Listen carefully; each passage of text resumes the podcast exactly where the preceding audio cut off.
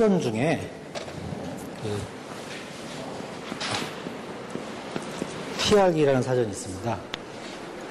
사실 교회사 공부를 포함한 모든 신학 공부의 기초는 사전 공부거든요. 좋은 사전이 있어야 되는데 그 우리 한국 신학교가 좀 그 부분이 약합니다. 약해서 그 현재 가장 그래도 많이 보는 사전이 기독교 대백과사전입니다. 처음에 16권 나오고 나중에 몇 권 더 나와서 한 20몇 권 정도 되는 기독교 대백과사전인데 기독교 문사에서 잘 만들어긴 했지만 그, 그, 이 백과사전은 출처가 굉장히 중요한데 여기저기서 이렇게 편집해가지고 그다음에 대학원생들 시켜서 번역해가지고 그렇게 해가지고 만든 거예요. 편집 기준이 있는 게 아니라 그렇게 만들었습니다. 그래서 그 이것이 어떤 신학적인 기조를 띠고 있는 건지 그런 거 없이 그냥 모든 것 막 모아놓은 그런 사전입니다. 근데 그것만 그것마저도 없으면 공부하기 참 힘듭니다. 근데 독일 사람들은 좋은 사전들이 많아요. 이 TR이라는 사전 나오기 전에는 에르게게라는 사전 썼습니다. 에르게게 3판. 지금은 4판도 나왔거든요.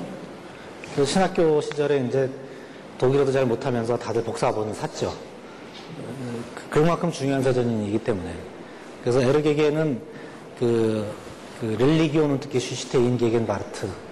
그 현대에 있어서의, 현대와 역사 속에 있어서, 있어서의 종교들, 종교 사전이고, 밑에 거는 테올로기시의 레알 인세클로페디에서 신학 사전입니다.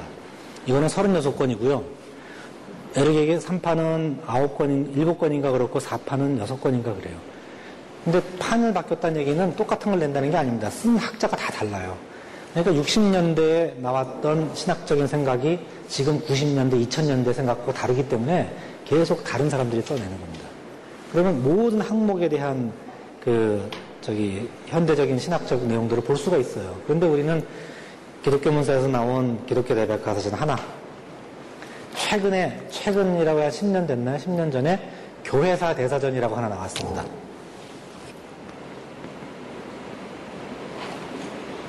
세 권짜리입니다. 세 권이면 이거 36권에 비하면 뭐 이거는, 예, 이것도 뭐 일곱, 일곱 권, 여덟 권, 칠, 팔 권, 이 정도 되는 것들인데, 그러면 너무 작죠? 근데 그래도 웬만한 타이틀들은 다 있어요. 교회사 대사전이라고. 출판사는 제 기억을 못 하겠는데, 그나마 교회사에 관련된 게 이게 하나가 나와 있습니다. 그래서 어쩔 수 없이 우리는 기독교 대백과사전에 의존할 수밖에 없습니다. 목회하시는 분들은 당회장실에 가시면 거의 반드시 한 제씩 꽂혀 있습니다. 그러니까 목사님 방에 가셔서 그거 빼다가 보시면 웬만한 건 다 볼 수 있거든요. 근데 제가 드린 그 자료는 거의 대부분 여기서 가져온 겁니다. TRE에서 가져온 거고, 그 다음에 그, 어, 독일 자료가 오늘 이렇게 인물 중심으로 신학자들을 설명해 놓은 전집류가 많아요. 그 인물전, 인물전들이 몇 개 있고, 그 다음에 그 라디칼 리포메이션을 주로 했던 인물들만 모아서 라디칼 레포마토어라는 제목으로 나온 또 얇은 책이 있습니다. 그런 타이틀들이 제가 나눠드린 이, 이 책에 이, 이, 논문 뒤에 보면 논문 각주에 다 들어있습니다. 근데 우리말로는 번역이 안 됐죠. 하나도 된 게 없습니다. 그래서 우리말로 된 그 라디칼 리포메이션에 대한 공부를 하시려면 책이 몇 권 안 되는데 이제 이 책이 그 중에 대단한 책이고요. 당연히. 그 다음에 아까 소개드린 침신대의 김승진 교수가 쓴 근원적 종교개혁이라는 것이 최근에 나왔습니다. 김승진의 근원적. 개혁이 나왔고요. 아주 옛날에는 번역서 중, 번역서들 가운데 에스텝. 에스텝이라는 사람이 쓴 것이 우리말로 번역이 됐는데 요단 출판사에서 나왔는데 재침례 교도의 역사라는 책이 있습니다.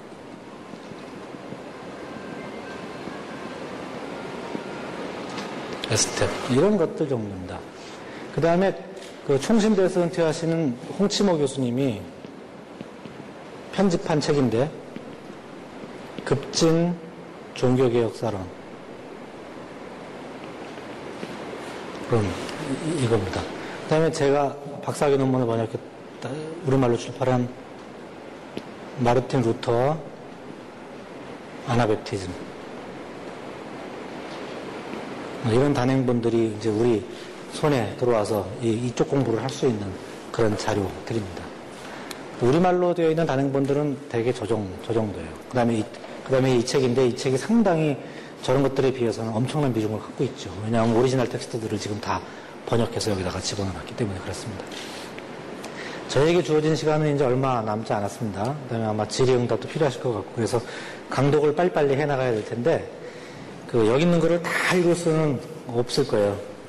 그렇지만 한번 가능한 한 어, 이 강독을 통해서 전체 그림을 한번 다시 우리가 확고하게 기억에 남겨두도록 해보겠습니다. 첫 번째 글 게오르게 블라우르게 회상 53페이지입니다.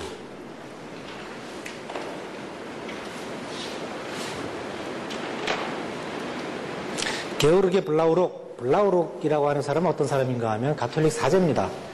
그런데 옷을 푸른 그, 이, 그 양복 종류인데 푸른 그 옷을 입고 다녀서 이름이 블라우록이라는 별명이 붙은 거예요. Blau라는 말은 blue라고 하는 독일어인데. 근데 이 사람이 왜 중요한가 하면 찌빙글리 밑에 콘라드 그레벨, 펠릭스 만츠, 어, 미샤엘 자틀러, 블라우록 이런 사람들이 모여가지고 공부하다가 아 세례라고 하는 것이 이게 그 믿고 나서 받아야지 우리가 유아 세례 받은 것들은 다 의미가 없는 것이다. 아, 이런 깨달음을 오기 시작했어요. 그래서 세례를 제대로 베풀어야 되겠다라는 생각하에 세례를 주려고 했더니 그 중에 지도자는 지도자는 저기입니다. 그레벨. 그레벨은 인문주의자 공부를 했지 사자가 아니에요. 그래서 블라우록이 사제니까 그레벨이 나서가지고 블라우록, 블라우록에게 먼저 세례를 줍니다. 그래서 기록에 의하면 최초의 재세례를 받은 인물이 게오르게 블라우록이라고 하는 예, 가톨릭 사제입니다. 이 사람이 코나드 그레벨에게 세례를 받고 그 다음에 거기 모인 다른 무리들에게 다 세례를 줬어요. 그러니까 세례를 최초로 받았고 그 다음에 처음에 가장 많이 재세례를 베푼 사람이 게오르 블라우록입니다. 이 블라우록의 회상이라고 하는 글을 통해서 이건 후터파 연대기라고 후터파들이 가지고 있는 자료집에서 발췌해서 나온 것인데 처음 상황이 어떤지를 거기다가 쭉 기록을 해놨습니다. 그 내용 중에 이제 그 54페이지에 어, 나오는 것 믿음은 강제의 문제가 아니라는 거예요. 믿음은 자발적이어야 한다는 게 굉장히 중요한 설명입니다. 위에서부터 둘넷, 여섯, 여덟, 아홉째 줄에 나와 있어요. 잘못된 가르침, 유아 세례를 무력으로 지켰다. 믿음은 다르다. 그것은 강제의 문제가 아니라 하나님의 선물이다. 라는 주장을 이제 게오르고 불라오르게 회상해서 하는 겁니다. 그래서 무력으로 잘못된 가르침을 지킨 사람이 누구, 누구겠습니까? 이 사람들 입장에서 루터입니다. 루터를 비판하는 겁니다. 무력으로 잘못된 가르침을 지킨 게 아니냐. 그 다음에 예수는 십자가만 이야기했지 무력을 사용하지 않았다. 라고 하는 그런 주장을 합니다. 그 다음에 55페이지 가시면 중요한 게 나오죠. 그리스도가 위에 셋째 줄이요. 그리스도가 누구든지 믿고 세례를 받으면 구원을 얻는다고 말씀하셨기 때문에 세례는 이루어져야 한다. 이 말이 중요합니다. 누구든지 그 믿고 세례 받으면 구원을 얻으리니 라는 말이 성경에 어디 나오죠? 나가복음 16장 16절에 나옵니다. 근데 순서가 믿고 세례를 받으면이지 않습니까? 그냥 세례를 받는 게 아니라 믿고 세례를 받는 거거든요.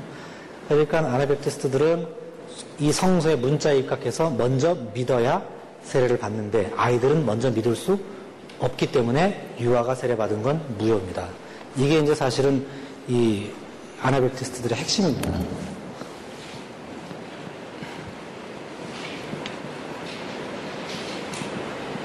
그러니까 피데스가 먼저 있고 나서 그 다음에 바티즘, 바티즘으로 간다는 거거든요. 믿음이 있어야 된다는 겁니다. 이 믿음이 오히려 모든 성례전이 베티즘은 성례전 아닙니까? 모든 성례전을 성례전 되게 한다는 건 루터의 주장이에요. 루터의 주장입니다. 믿음이 우선되어야 한다. 그러니까 믿음으로 성만찬에도 참여하는 것이고 믿음으로 세례도 받는 것이고 믿음이 모든 것의 근본이라고 하는 건 sola fide를 주장한 루터의 생각입니다. 그러니까 루터의 종교개혁이 이 사람들에게 다 영향을 미쳤어요. 그런데 이 사람들의 주장은 뭔가 하면 그렇게 말한 루터가 왜 유아 세례에 있어서만큼 포기하지 못하느냐 하는 반론을 지금 하는 겁니다. 이 스위스 형제단들은 원래 찌빙글리하고 살았지 않습니까? 찌빙글리가 처음에는 유아 세례를 반대합니다. 그 유아 세례는 신앙에 근거한 것이 아니다. 그래서 유아 세례를 이제 받지 말자 하는 게 쭈리히에 번져 나가니까 쭈리히 시의회에서 찌빙글리한테 제동을 겁니다. 그렇게 나가면 사회적 무질서가 생길 수 있기 때문에 유아 세례를 반대하면 안 됩니다. 라고 말하니까 찌빙글리가 결국 돌아서요. 돌아서 가지고 성경을 열심히 뒤져서 찌빙글리가 뭘 찾아냈나 하면 유아 세례를 찾아냅니다. 유아 세례는 할례다. 이렇게 찾습니다. 할례. 그럴듯하지 않나요?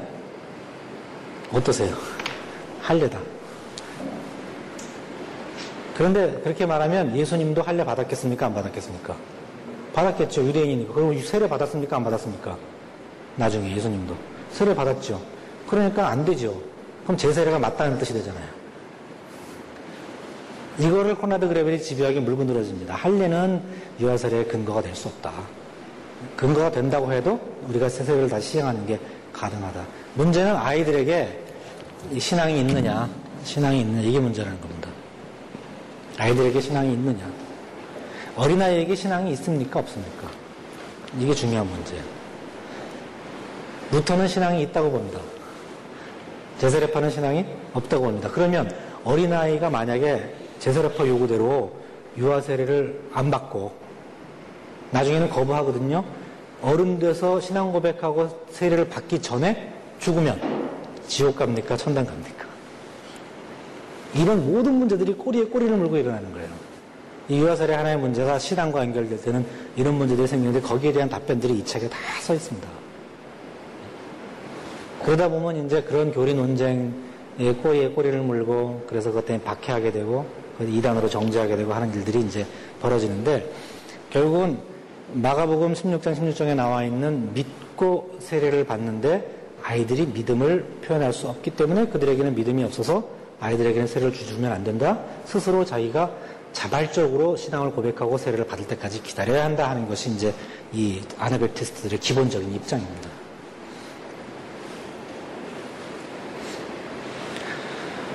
아, 어차피 시간이 없으니까 이제 좀 전 루터하고 아나벨티스트 전공을 했다고 말씀드렸잖아요. 이걸 비교해서 설명을 해드리면 좀 쉬울 것 같아요. 그 루터가 1528년에 어떤 글을 쓰나 하면 제 세례에 관하여 두 명의 목사에게 라는 글을, 논문을 씁니다. 제 학위 논문에서 가장 심도 있게 다룬 글이 이제 그 글이거든요. 이제 거기서 제세례파를 반대하는 자기의 논리를 쫙 세워요. 루터는 이렇게 말합니다. 어린아이에게 신앙이 없다 치자 이거예요. 유아가 신앙이 없다 치자.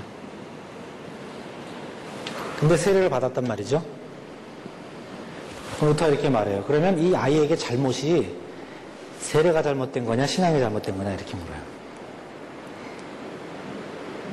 무슨 뜻입니까? 신앙 없이 세례를 받았다고 해도 그 세례는 유효하다는 거예요. 만일에. 왜요? 세례는 인간이만 제정한 것이 아니라 그리스도가 제정한 거기 때문에. 그리스도가 제정했기 때문에 유아가 만약에 신앙 없이 세례를 받았다고 한다면 세례를 잘못됐다고 다시 하지 말고 유아의 신앙을 고쳐주면, 고쳐주면 될 것 아니냐. 신앙의 잘못이다. 루트가 이렇게 주장을 합니다. 그 다음에 두 번째, 유아에게 신앙이 없다는 증거를 성경에서 찾을 수 있느냐? 묻습니다. 성경에 어린아이가 신앙이 없다고 분명히 거기다 못을 박았느냐? 예수님께서 어린아이들이 내게 오는 것을 막지 말라. 머리에다가 손을 얹어서 안수해 주시면서 누구든지 이 어린아이와 같지 아니하면 하늘나라에 들어가지 못한다 라는 말씀이 있는데 이 아이가 하늘 아이와 같아야 하늘나라에 들어간다고 말을 했는데 이 아이들에게 신앙이 없다? 이게 근거가 되느냐? 루터가 그렇게 주장합니다. 반론하는 사람들은 뭐라 그러나 하면 예수님이 그 말을 할 때는 이 아이의 신앙을 말한 게 아니라 어린아이 같은 겸손을 말한 것이다. 또 이렇게 반론을 해요. 루터가 또 주장합니다. 뭐라 그러나 하면 마리아가 예수 그리스도를 뱃속에다가 잉태했을 때 누구를 찾아갑니까? 엘리사벳을 찾아가죠. 엘리사벳은 지금 누구를 잉태하고 있어요? 요한을 잉태하고 있어요.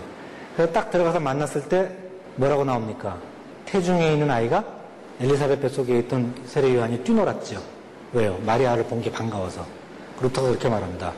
아직 태어나지도 않은 아기가 거룩한 사람이 오는 것을 보고 아는데, 예? 그걸 막 태중에서 뛰는데 너무 반가워서 그 아이가 신앙이 없다고 그렇게 쉽게 말할 수 있느냐. 신앙이 없다는 증거를 대라. 이렇게 말합니다.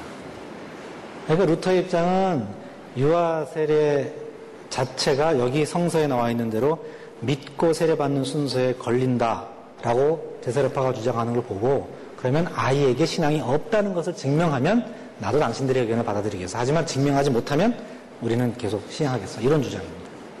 그런데 반대로 여기 제사례파들은 뭐라고 주장합니까? 성경에 유아 세례를 지지하는 하라고 명령한 것이 분명히 나오지 않는 한 우리는 못한다 이거죠. 그러니까 기본적으로 성서를 보는 시각이 어떻습니까?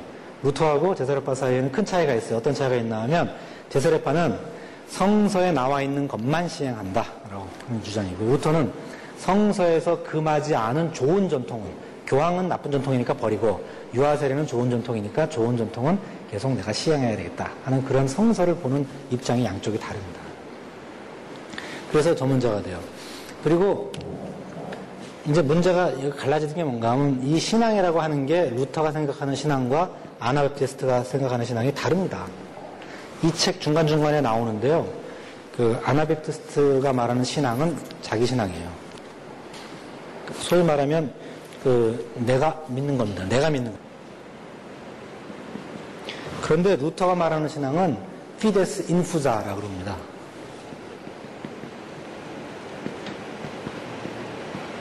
인푸자는 인퓨전, 부어줬다 뜻입니다. 하나님께서 이렇게 부어주신 신앙이에요. 네? 부어주신 신앙입니다. 그래서 부어주신 신앙이기 때문에 우리가 의롭게 되는 것조차도 루터는 뭐라고 말합니까? 하나님의 의로서 의롭게 되는 거지 내 의로서 의롭게 되는 게 아니라고 말하지 않습니까? 그래서 유스티치아 알리에나라고 합니다. 이게 유스티치아 데이하고 똑같아요. 하나님의 의, 알리에나라는 말은 영어로 에일리언입니다. 에일리언. 낯선. 외계의 낯선. 낯선 의입니다. 그러니까 내가 스스로 나를 의롭게 만들어서 의로워지는 것이 아니라 하나님께서 나에게 뭐 때문에 내가 하나님을 구원자로 받아들이는 믿음 때문에 부어주신 의로 의롭게 되는 것처럼 신앙도 하나님께서 우리에게 부어주시는 것이다. 그러니까 세례를 받을 때 필요한 신앙이라고 하는 것은 내가 만들어내는 신앙이 아니라 하나님이 부어주는 신앙이다 이거예요. 그렇게 유아 세례를 옹호합니다. 그러니까 세례라고 하는 것의 기준을 기준을 내가 믿느냐 라는 데 두지 아니하고 하나님이 부어주신 믿음이 있느냐라고 하는 거죠. 그래서 유아 세례를 옹호합니다. 제사례파는 못 받아들이죠. 그게 그 얘기가 여기 써 있는 겁니다. 사실 현대의 칼바르트 같은 신학자 아, 어, 유아세례 반대합니다. 그러니까 현대에 와서는 많은 분들이 유아세례를 반대하는데 우리의 경우는 우리나라의 경우는 어, 사실상 그 기독교가 100년 좀 넘었기 때문에 그 서구의 전통처럼 유아 세례가 그렇게 확고하게 자리를 안 잡았어요. 목사님이 유아 세례를 강조하면 그 교회는 열심히 유아 세례를 하고 목사님이 강조 안 하면 열심히 안 합니다. 또 부모가 내 아이에게 유아 세례를 받게 해야 되겠다고 결심하면 열심히 받게 하고 아니면 또 안 받게 합니다. 그렇죠. 여러분들이 속해 계시는 교회에서는 어떠신가요? 유아 세례가 강조됩니까? 어떠세요? 침례교회에서는 어떠세요? 여기는 안, 안 합니까? 예. 장로교회에서는 하죠. 어떠세요? 명확히 느끼세요? 저는 어떨 것 같으세요? 저는 유아세례, 친유아세례 쪽입니다. 뭐 루터의 입장이기도 루터 아나비트스트를 연구하면서 제가 받은 인상은 그, 이, 그 루터가 주장하는 것에 훨씬 더 확인 논문 내용도 그렇고 이제 그쪽에 점수를 주기도 했지만 제 개인적인 경험도 그래요. 저는 유아 세례를 받았습니다. 그러니까 저희가 몇 대째 이제 크리스찬 집안인데 그 할아버지가 장, 저희 장, 대대로 장로님 집안인데 그 제가 태어나니까 이제 아버지한테 유아 세례 해야 된다 해가지고 이제 거의 강제적으로 유아 세례를 주게 했고요. 제 막내 동생 좀 어린 친구가 있는데 이때쯤에는 이제 아버지가 좀 이제 목소리가 커져가지고 아, 얘는 안 주겠다고 버티셨어요. 그래가지고 막내 동생은 유아세례를 안 줬습니다. 그래서 저는 그 유아세례를 받고 자랐고 대학을 공대를 진학을 했습니다. 저기 약력에 보면 그 Bachelor of Engineering에서 기계공학을 전공을 했어요. 어렸을 때부터 하고 싶은 게 그거였는데 근데 그걸 하다가 이제 바뀌어가지고 신학대학에 가서 목사가 됐고 이렇게 신학을 하게 됐는데 제 막내 동생은 본래 신학대학을 갔습니다. 그랬는데 바꿔가지고 공학으로 바꿨어요 전공을. 그래서 저희 둘이 만나면 우린 처음부터 바꿨으면 좋았을 걸 그랬다. 근데 왜 그렇게 됐는지 추적하다 보니까 저는 유아 세례를 받아서 이렇게 된 것 같고 얘는 유아 세례를 안 받아서 이렇게 된 것 같아. 저희가 이제 농담 삼아 그렇게 말을 합니다.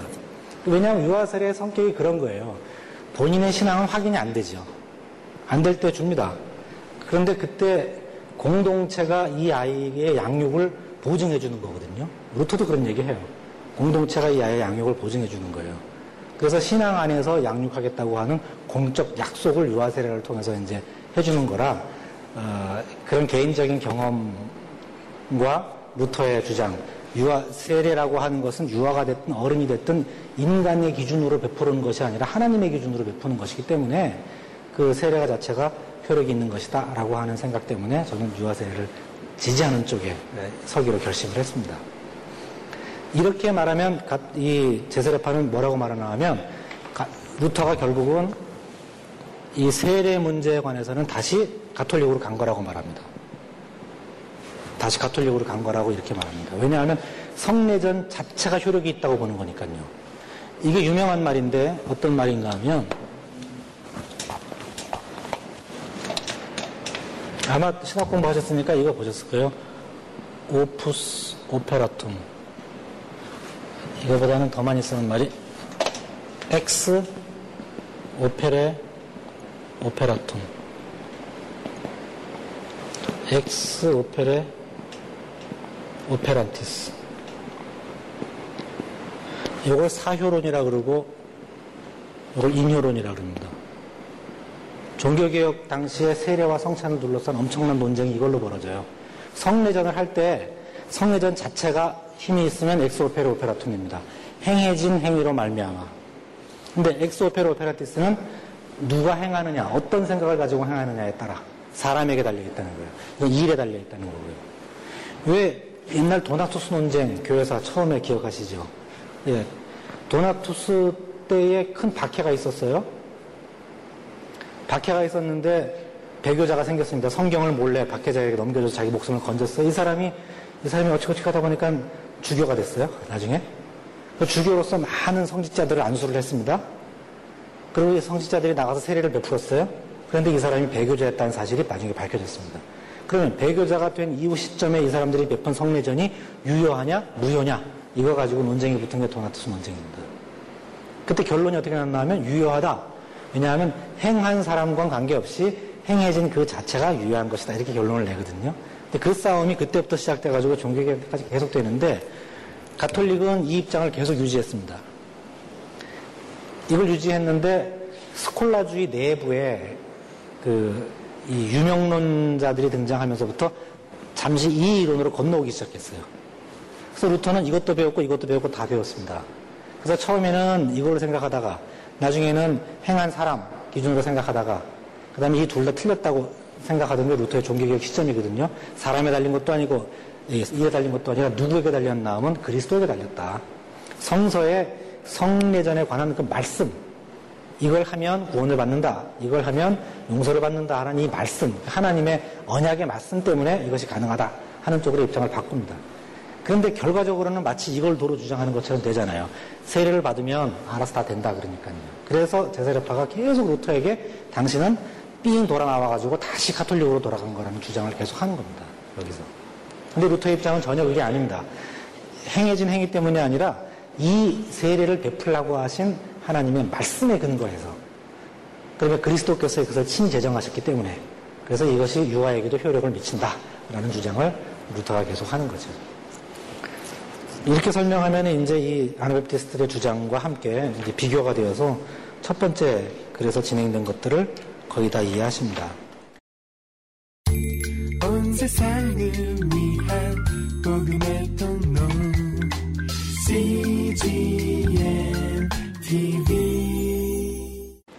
두 번째가 토마스 민트의 설교가 59페이지부터 나와 있는데요. 그 우선 다니엘서 2장을 주석했다는 것 자체가 남다르지 않습니까? 다니엘서는 어떤 성경이죠? 묵시문학입니다. 이 묵시문학을 통해서 이 자기가 그 목회하던 지역의 제후들에게 경고를 지금 던지는 겁니다. 토마스 문자는 사실 루터를 추종하다가 루터하고 결별하면서부터 인생이 굉장히 피곤해지는 사람이에요. 두 사람인데 토마스 문자와 칼슈타트 두 사람이 다 루터하고 어긋나가지고 그 인생들이 피곤해지는 사람인데 가는 곳마다 군주하고 다툼이 생깁니다. 왜요? 군주의 명령을 들을 생각을 안 하기 때문에. 군주에게 감히 이제 설교를 막 던져주면서 이렇게 해라 저렇게 해라 권면을 한 내용들이 여기 들어있는데 그런 내용들을 어, 군주들이 좋아할 리가 없죠. 그래서 결국은 순자는 여기저기 쫓겨다니다가 결국 전쟁에 그 농민전쟁에 참전했다가 거기서 잡혀서 죽습니다. 네, 그런 특징가 됐어요. 그러니까 처음 말씀드린 대로 제후들과는 어떻게든 섞이지 못하는 것이 라디칼 리포메이션의 특징 중의 하나입니다. 거기에 비하면 루터는 프레드릭 현공의 도움을 많이 받죠. 더 재밌는 일은 프레드릭 현공과 루터가 만난 적이 있는지 없는지 밝혀지지 않았다는 사실입니다. 학자들이 지금까지 정설로 받아들이는 것은 루터를 프레드릭 현공이 만난 적이 없답니다. 만난 적이 없습니다. 루터라는 영화가 이제 개봉돼서 나와 있는데 거기는 마지막에 성경을 번역해서 갖다 주는 걸로 나와요. 그러면 프레드릭 현공이 손을 떨면서 그 독일어로 된 성경을 이렇게 감격스럽게 받는 장면이 나오는데 역사적으로는 확인이 아직 안 됐습니다. 근데 개연성이 있어요. 왜냐하면 가톨릭 군주가 다스리는 왕국에서 루터는 만나는 사람까지 처벌하도록 명령을 받았거든요. 보름스 칙령의 내용이 그거예요. 누구든지 루터를 보고 감춰주거나 고발하지 않으면 그도 같이 처벌한다. 그러니까 루터를 안 만나려고 그랬겠죠. 대신에 누가 서로 연결을 지어줬나 하면 그 프레드릭 현공의 비서가 스팔라틴이라는 사람인데 스팔라틴이라는 사람이 루터하고 동창입니다. 스팔라틴이라는 사람이 루터하고 에르푸르트 대학 법학부 동창이에요. 이 동창이 루터하고 그 선제후 사이를 왔다 갔다 하면서 항상 연결을 시켜줬어요. 네, 그렇게 그 공권력과 함께 가는 종교개혁은 루터가 한 반면에 토마스 문저 같은 사람은 공권력과 언제나 거리를 뒀습니다.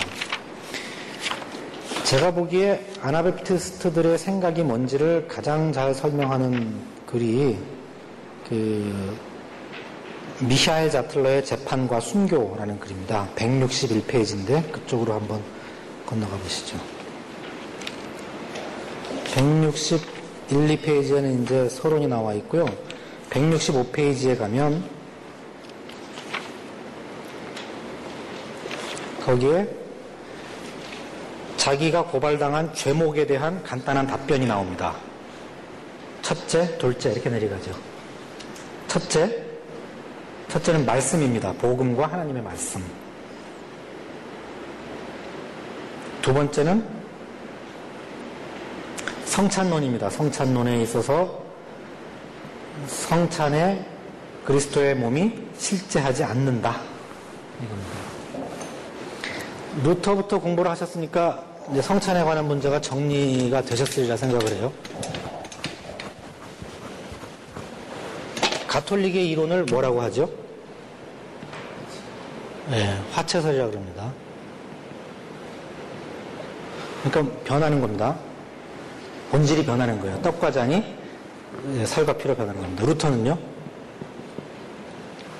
루터는 공제설이라고 배우셨죠? 공제설.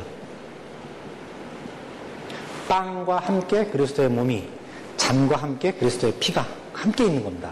공제하는 겁니다. 그 다음에 칼빈이 무슨 설이죠? 영적 임재설입니다. 그 다음에 쯔빙글리가요? 기념설입니다. 아나베프티스는요? 빵은 빵이고 포도주는 포도주다. 그걸로 끝입니다. 여기는 여기 거기에 그리스도가 임재하지 않는다 이렇게 생각합니다. 아예. 아예 그렇게 생각하죠. 그래서 이 다섯 가지가 오른쪽에서, 왼쪽에서 오른쪽으로 건너가면서 그 가장 가톨릭 보수적인 입장이고 가장 진보적인 입장입니다. 이렇게 가요. 가장 중간에 누가 있다 그러냐면 칼빈이 있다고 설명합니다. 그래서 루터의 공제설은 가장 가톨릭에 가까워요. 설명은 못하죠. 어떻게 해서 변하지도 않는데 그 떡과 함께 몸이 있고 잔과 함께 몸이 있느냐. 루터의 주장은 그, 이, 이 변하는 것은 불가능하지만 이것을 그리스도의 몸이요 그리스도의 피라고 받아들이는 게 중요하다고 보는 겁니다. 이게 전적으로 루터가 가지고 있는 신학적인 기조고요. 칼빈은 그것이 아니라 영적으로 임재한다. 루터는 그래서 저것 때문에 뭘 주장하나 하면 그리스도의 몸이 부활 승천해가지고 이제 하늘로 올라갔지 않습니까? 승천했지 않습니까? 그럼 몸이 하, 하나님 우편에 앉아 있는 거잖아요. 그런데 여기 떡이 올 수가 없지 않습니까? 아나베테스트들은 성경에 이렇게 써 있다. 하나님 우편에 가서 앉아 계신 그 몸이 어떻게 여기 오느냐. 못 온다는 거고. 루터는 아니다. 그리스도는 편재한다. 라고 말하죠. 편재. 편재라는 말은 어디나 다 계시다는 거예요. 여기도 계시고 저기도 계시고 하늘나라도 계시고. 그래서 루터의 그 그리스도의 몸의 편재설을 바탕으로 해서 공재설이라고 하는 이런 이론들을 루터가 만들어낸 겁니다. 거기에 대해서 지금 반대하는 거예요. 성참 그리스도의 참몸이 실제하는 것이 아니다. 그 내용. 그 내용이 중요하다. 그래서 찌빙글리 가장 가깝죠. 그럴 수밖에 없는 게 찌빙글리한테도 배웠지 않습니까? 가장 가깝습니다. 그래서 이게 다섯 가지가 성만찬에 대한 기준인데 참으로 흥미로운 것은요. 개신교가 저렇게 다양한 교파로 된 이유가 어디에 있나 하면 성만찬에 합의를 못했기 때문에 이렇게 교파가 많아졌습니다. 이걸 합쳐보려고 종교개혁 당시에 엄청나게 많이 모였어요. 많이 모였는데 루터하고 어, 칼빈을 만난 적이 없습니다. 뭐 언어도 다르고 그러니까. 그래서 칼빈하고 조율할 것이면 루터의 다음 개혁자 멜랑기톤. 멜랑기톤은 칼빈하고 자주 만났습니다. 멜랑기톤 공부하셨죠. 멜랑기톤이 루터파 중에서 그래도 가장 유연하게 다른 파하고 대화를 많이 한 사람이에요. 그래서 어, 합쳐보려고 서로 대화를 했는데 1540년대 후반까지 이르기까지 이 사람들이 합의를 보지 못합니다. 그래서 이 문제 때문에 종교개혁 진영이 하나가 될 수 없게 됐고 이것이 가장 결정적인 이유라고 알려져 있습니다. 세 번째는 세례입니다. 유아 세례는 구원에 아무 소용 없다. 넷째, 종부성사. 그것은 부인하지 않지만 교황이 발라주는 기름이 아니다. 종부성사는 가톨릭의 칠성례 중에 하나죠. 가톨릭의 칠성례를 아시죠? 처음에 태어나면 세례받는 거, 영세 성사, 그 다음에요, 견진 성사, 견진, 우리의 입교죠. 그 다음에 고해 성사, 회계죠. 그 다음에 성체 성사, 성찬식입니다. 그 다음에 다섯 번째, 결혼하면 혼배 성사, 그 다음에 사제 서품 받으면 서품성사. 그 다음에 죽으면 종부성사. 기름 발라주는 종부성사. 이렇게 일곱 가지입니다. 근데 일곱 가지가 똑같이 계신교도 하는 거예요. 유아세례, 입교, 회계, 성참, 그 다음에 결혼 예배, 그 다음에 목사 안수, 그 다음에 장례 예배. 다 하죠. 똑같이 합니다. 그런데 우리는 두 개로 줄였어요. 루터가 줄였습니다. 뭐, 뭐로 줄였습니까? 세례와 성참. 회계는 여기에 다 포함되는 걸로 보고요. 두 개로 줄였어요. 이유가 뭔가 하면 이 두 가지만 그리스도가 제정하셨다 이겁니다. 나머지는 교회가 만들었는데 그러므로 행할 수는 있지만 사크라멘트 거룩한 예식은 아니다 이 뜻입니다. 그래서 그 차이인데 여기 마지막에 일곱 번째 나오는 종부성사에 대한 비판이 들어 있고요. 그 다음에 다섯 번째 5번 166페이지요. 성인 숭배 성인이라고 하는 것은 가톨릭에서 말하는 그 거룩한 사람들을 말합니다. 그 사도신경에 나오는 성령을 믿사오며 거룩한 공회와 그 다음에요 성도가 서로 교통하는 것 나오지 않습니까? 그 성도의 교통에 성 거기에 나오는 단어가 성도의 교통이라는 말이 콤뮤니오 쌍토룸이라는 말이에요. 콤뮤니오 교통, 쌍토룸 성인입니다. 이 쌍토룸이라고 하는 단어가 누구냐에 대해서 가톨릭은 소위 말하면 성인으로 추대된 사람들을 의미한다고 봅니다. 그 성인들과 교통을 통해서 우리가 그리스도께로 더 나아갈 수 있다. 그래서 성인 숭배를 가톨릭은 시스템으로 가지고 있는 거예요. 그런데 이 코미니오 쌍토름의 쌍토름을 그런 거룩하게 인정받은 성인이 아니라 우리 우리 모두라고 보는 게 이 사람들의 생각이고 이거는 종교개혁자하고 똑같은 생각입니다. 그러니까 다 성도라는 거죠. 우리는 어떻게 배웁니까? 우리끼리 친교하는 거, 교제하는 걸 의미한다고 보지 않습니까? 가톨릭은 근데 그게 아니라 내가 성인과 교제하는 걸로 봅니다. 이 큰 항목으로 그래서 여기 들어가 있는 거고요. 여섯 번째는 맹세 안 하는 거, 성서 이렇게 나오니까. 일곱 번째는 결혼하는 거. 가톨릭은 사제 결혼을 못하게 하는데 거기에 반대하고. 그 다음에 여덟 번째는 무저항, 저항하지 않는 거. 그 다음에 아홉 번째는 세속권세는 세속권세의 일을 바르게 하도록 하는 거. 이런 주장들이 미샤엘 자틀러의 순교 때 나온 변명인데 이게 소위 스위스 아나베티즘의 기본적인 신학적 성격을 대표하는 내용들입니다. 그렇게 버텼더니 잘못했다 그래야 되는데 버텼더니 169페이지 보십시오. 어떤 재판을 받았나 하면 판결을 받습니다. 사형집행인은 그를 형장으로 데려가서 그의 혀를 잘라낼 것이며 그를 마차에 단단히 묶고 그 위에서 뜨거운 불집게로 그의 몸에서 두 차례 살점을 뜯어낼 것이며 성문 바깥으로 끌어낸 다음 같은 방법으로 다섯 차례 더 그렇게 할 것이다. 이렇게 판결이 통과됐다고 합니다. 그러니까 신앙의 문제를 가지고 몸에다가 박해를 가하고 목숨을 빼앗는 일이 500년 전 그대로 벌어진 현장 이야기를 지금 하고 있습니다. 지금은 그렇지 않죠. 그런데 신앙의 문제로 사실 고문하고 박해한 역사는 17, 8세기까지 계속됐습니다. 서구에서. 그러니까 이게 굉장히 오늘날 우리에게 시사하는 바가 굉장히 큰 겁니다.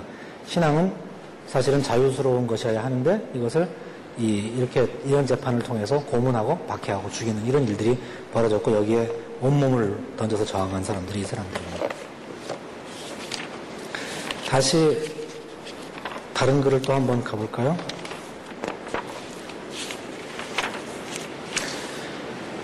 그 목차로 한번 와보시면 다 읽을 수 없으니까 제가 특징만 좀 말씀을 드릴게요. 16페이지에 목차가 있어요. 그 콘라드 그레벨과 친구들이 토마스 민처에게 보내는 서신은 아까 제가 설명을 잠깐 했습니다. 폭력 쓰지 말라 하는 거, 그 다음에 제세례에 대해서 어떻게 생각하느냐 에 대한 질문, 이런 것들을 통해서 콘라드 그레벨이 토마스 민처를 존경한다고 하면서 동시에 토마스 민처에게 은근히 권면을 하는 그런 내용들을 담고 있습니다. 그 다음에 제 4장, 이거는 집에 가서 한번 읽어보시는데 참 중요한 글입니다. 한스탱크, 신이 악의 원인이 될 수 있는가, 이 말입니다. 이건 5장과 합쳐가지고 인간에게 자유의지를 하나님이 줬느냐 안 줬느냐 이 문제입니다. 자유 자유의지 문제. 자, 이 자유의지 문제에 관해서는 그 강의를 들으셨나요? 루터의 자유의지. 에라스무스와 자유의지 논쟁은 아마 이번 강의에 포함 안 돼, 안 돼 있었죠. 그 에라스무스하고 루터의 자유의지 논쟁이 이 시리즈 가운데 하나 포함되어 있어요. 몇 권인가 하면, 어, 네. 17권인가요? 16권. 루터와 에라스무스 자유의지와 구원. 근데 루터와 에라스무스의 자유의지 논쟁에 더하기 하나 자유의지 논쟁을 추구하는 사람이 이 4장과 5장. 그 중에 특히 5장의 발타사 후마이어의 자유의지에 대한 이 논문이 들어가야 됩니다. 그래서 자유의지 논쟁을 할 때에는 루터, 에라스무스, 그 다음에 후마이어. 이 세 사람을 같이 봐야 됩니다. 그래서 만약에 자유의지를 인정하지 않으면 루터처럼 노예 의지다 이렇게 말을 하면 정확한 표현은 노예 의지가 아니라 의지의 종속. 정확한 번역입니다. 의지의 종속이냐, 의지의 자유냐 이거예요. 의지가 종속되어 있다 그러면 세상에 나쁜 일을 벌이고 하는 것이 다 하나님 의지에 종속되어 있는 거니까 결국 하나님이 모든 악의 책임을 져야 한다는 논리로 간다는 게 이, 이 소위 말하면 재세례파들의 주장입니다. 에라스무스의 주장이기도 하고요. 그래서 에라스무스하고 루터하고 인문주의자 대 종교개혁자 입장에서 자유의지 문제 가지고 논쟁을 했습니다. 이 자유의지의 문제는 여태까지 해결되지 않습니다. 지금까지 계속되는 논쟁이에요. 만약에 노예의지를 강조하면 인간의 책임성이 없어지고 하나님이 책임져야 됩니다. 자유의지를 강조해버리면 그러면 인간이 잘하냐 못하냐에 따라서 하나님은 기계적으로 벌 줄 건지 아니면 상 줄 건지를 결정하는 종속적인 존재로 전락을 합니다. 그렇죠? 그 다음에 잘하고 못하고의 관계를 누가 결정하나 하면 우리 인간이 결정하는 거예요. 우리가 정한 기준에 따라서 선한 사람과 악한 사람이 결정되는 겁니다. 그러니까 어느 편에도 가기 어려운 문제가 자유의지와 노예의지의 논쟁입니다. 그래서 지금까지도 이제 계속 설전 중에 있죠. 근데 이제 후마이어가 이 에라스무스하고 루터의 논쟁을 면밀하게 관찰을 하고 쓴 글이 이제 이 글입니다. 이 글인데 이 글에서 뭐라고 말을 하나 하면 몸과 혼과 영으로 구성되어 있다. 사실은 노예 의지를 주장한 것은 그 하나님 책임져라라는 말을 하려고 한 게 아니라 하나님의 뭘 주장하려고요? 절대 주권을 주장하려고 하는 거거든요. 노예지는 절대 주권을 주장하는 겁니다. 그 다음에 루터가 노예지를 주장하지만은 내가 물을 마실 건지 주스를 마실 건지까지도 하나님이 정했다는 뜻은 아닙니다. 그러니까 일상적인 자유의 선택권들은 있는 거예요. 있는 건데 구원의 문제에 관련해서 하나님은 우리를 선택하셨다 하는 주장, 즉 주권을 얘기하려고 노예 의지를 주장을 했던 건데 에라스무스하고 논쟁에서 이제 에라스무스는 뭘 말하나 하면 그 어린아이가 지금 걸음마를 배워가지고 여기서부터 걸어오다가 넘어졌어요. 근데 이거를 아버지가 어떻게 했나 하면 사과를 보여주면서 이 사과 맛있지? 이걸 먹고 싶으면 네가 일어나서 일로 걸어와. 하고 하니까 어린아이가 일어나서 이 사과를 먹기 위해서 걸어서 여기까지 왔단 말이죠. 그러면 이 아이는 자기 힘으로 걸은 거냐, 아버지의 힘으로 걸은 거냐, 이 질문을 에라스무스가 합니다. 그래서 자기 힘으로 걷지 않았냐 이거예요. 아버지는 사과만 보여줬지 결국은 자기 힘이 들어가야지만 제가 여기까지 올 수 있는 거지. 그러므로 자유의지 인정해야 된다. 합리적이고 이성적이고 인문주의 입장에서 에라스무스는 그 주장을 하는 겁니다. 그리고 이거 아시죠? 어, 희랍 신화에 나오는데 침대에 맞춰가지고 키가 크면 어떡합니까? 발을 자르고 키가 작으면 사람을 늘려가지고 침대에다 맞추는 것처럼 만약에 하나님이 노예 의지를 주장한다 그러면 하인이 코가 크다고 그 사람을 죽이는 것과 뭐가 다르냐 이게 에라스무스 주장이에요. 코가 크든지 작든지 사람은 사람인데 너 하인이 왜 이렇게 코가 커? 그리고 죽이는 것과 똑같은 그런 폭군이냐 이런 주장을 에라스무스가 루터에 계속 하는 거고 루터는 내가 하고 주장하는 게 그런 말이 아니다. 우리를 구원하는 데 있어서의 의지는 하나님의 의지로 비롯된다. 난 이 말을 하고 싶은 거다. 소소한 자유들은 있다. 이런 주장을 하는 거예요. 그런데 에라스무 훌마이어 제사레파는 뭘 주장하는 건가 하면 그렇지만 인간이 바르게 살려고 할 때는 자기 결단과 자기 의지가 필요하다 이거예요. 자기 결단과 자기 의지. 무터파들이 가장 큰 문제가 뭐에 봉착했나 하면 믿음으로 말미암아 구원을 하고 나니까 삶이 아무렇게나 살아도 나는 구원을 받았다. 이렇게 살지 않느냐. 이게 훈마의 주장입니다. 또 루터가 그렇게 살라고 칭의론을 만든 게 아니거든요. 근데 결과적으로는 이제 삶의 문제가 생기니까 훈마이어는 인간 몸혼 영인데 영은 언제나 하나님을 바라봅니다. 몸은 언제나 세상을 바라봅니다. 근데 우리 몸 속에서 작용을 할 때는 이 몸이 원하는 게 더 세요. 이쪽으로 끌려간다는 거예요. 근데 영이 하는 소리는 너무 미약해가지고 인간이 안 들리는데 믿고 세례받고 구원을 받고 나면 이제 이 혼이 이 혼이 정신을 차린다는 겁니다. 정신을 차려서 이 방향을 자꾸 영, 영이 말하는 쪽으로 돌, 돌아가도록 하는데 그게 거기에 필요한 게 자유의지다 하는 얘기를 이 책에서 해요. 근데 사람을 어떻게 저렇게 나눌 수가 있겠습니까? 나눠지지가 않죠. 원심분리에다가 이렇게 놓고 돌리면 몸, 혼, 영 따로 분리되는 게 아니라 전체가, 전체가 이게 사실은 사람을 이루는 거죠. 이걸 루터는 토투스 오마라고 그럽니다. 전적 인간. 전적 인간이 어떤 방향으로 갈 거냐. 근데 이거를 이제 훈마이어는 알기 쉽게 설명을 내가 해보면 이런 뜻이다고 하면서 이 혼이 결정의 주체가 되어야 한다는 이야기를 자꾸 하는 겁니다. 이, 그래서 그 얘기를 해요. 그래서 자유의지의 문제에 관한 논의를 할 때 이 세 사람의 견해를 한번 비교해 보는 건 굉장히 중요합니다. 어차피 이 책을 한 질을 다 사셨다면 루터, 에라스무스 가지고 계시고 이거 가지고 계시니까 세 사람의 글을 한번 삼각으로 비교해서 읽어볼 수가 있습니다. 그렇게 한번 해보시기를 원합니다. 누가 옳고 그르의 문제가 아니라 자유의지의 문제가 이만큼 신앙에 있어서 중요한 역할을 한다고 하는 것을 깨닫는 계기가 될 거라고 저는 봐요. 그 다음에 이제 8장 슈벵크펠트의 루터의 악담에 대한 답변은 루터파와 어떤 자기 차이가 있는가 하는 내용들을 담고 있고요. 그 다음에 멜키오르 호프만 하나님의 의식에 관한 글, 그 다음에 오베 필립스하고 디트리히 필립스가 10장, 11장인데 여긴 재밌는 게 뭔가 하면 멜키오르 호프만을 따르는 사람들이 얼마나 거짓이 심했는가 자체에 비판하는 내용들이 여기 들어 있습니다. 호프만 때문에 벌어진 나쁜 일들, 호프만의 추종자들이 잘못한 것들, 거기에 대한 자기 반성적인 이야기가 10장 오베 필립스의 고백, 디트리히 필립스, 네덜란드 사람들, 어, 재세례파들의 고백이 거기 들어있고요.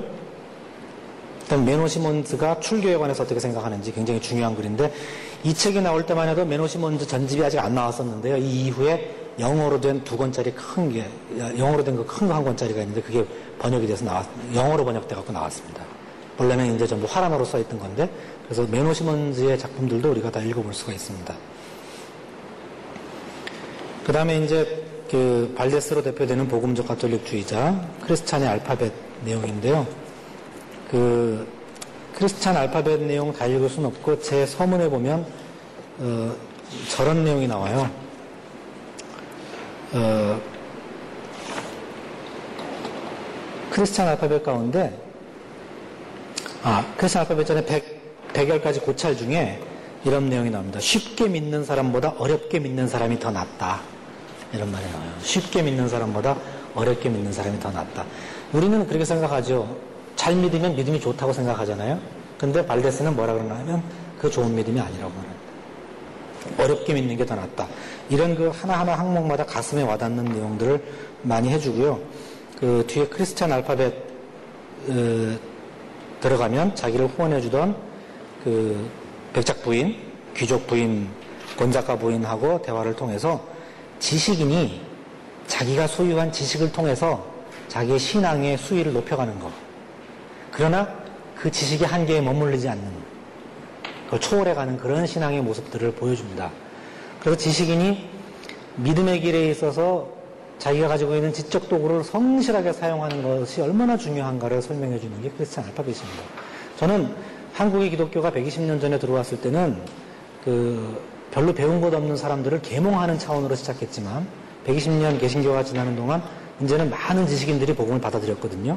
이제는 수준이 높아져야 할 때라고 생각을 합니다. 그런 차원에서 아까 말씀드린 것처럼 이 글은 현대인들에게 굉장히 중요한 의미, 특히 한국 교인들에게 중요한 의미를 주는 거라고 믿어 의심치 않습니다.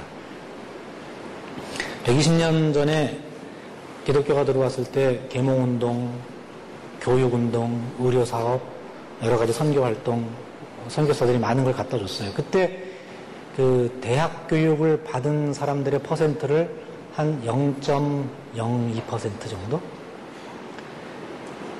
그, 도, 그 독립운동 했을 때에 2천만, 이, 이 2천만 백성이라고 불렀습니다. 그러니까 얼마 안 됐습니다, 기독교인들이. 그런데 그 독립선언서에 서명한 33명 중에 16명이 크리스찬입니다. 그러니까 그 당시에 분명히 기독교가 사회 지도력 역할을 했다는 증거가 분명합니다. 수는 그렇게 적은데. 기독교인의 퍼센트가 뭐 1, 2% 정도밖에 안 되는 그런, 그런 속에. 배운 사람들은 거의 없는데. 지금은 적어도 20% 이상이 개신교인이라고 지금 말합니다.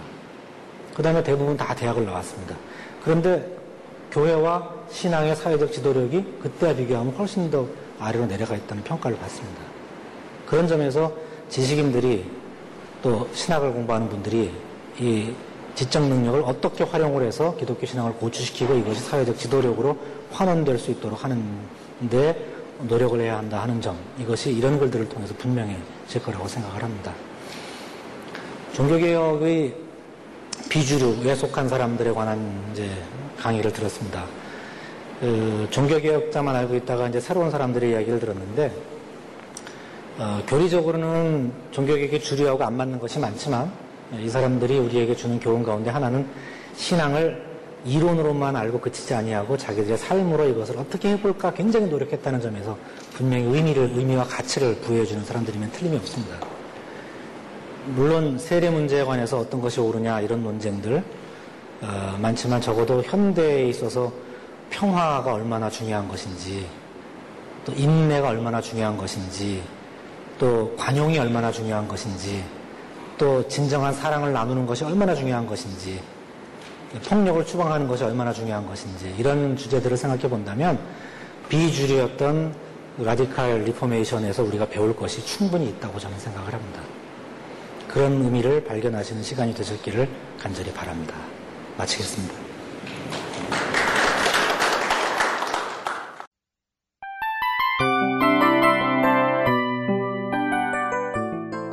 이 프로그램은 청취자 여러분의 소중한 후원으로 제작됩니다.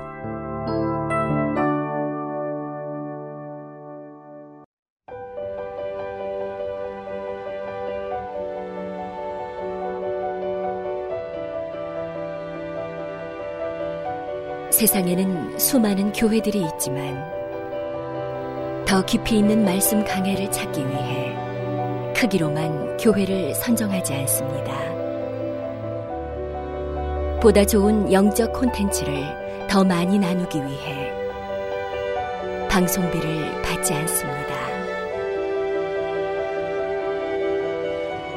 1년 365일 복음만 전하고 싶어서 우리는 광고를 하지 않습니다. 온누리의 복음을 땅끝까지 CGN TV와 함께 땅끝 성교사가 되주세요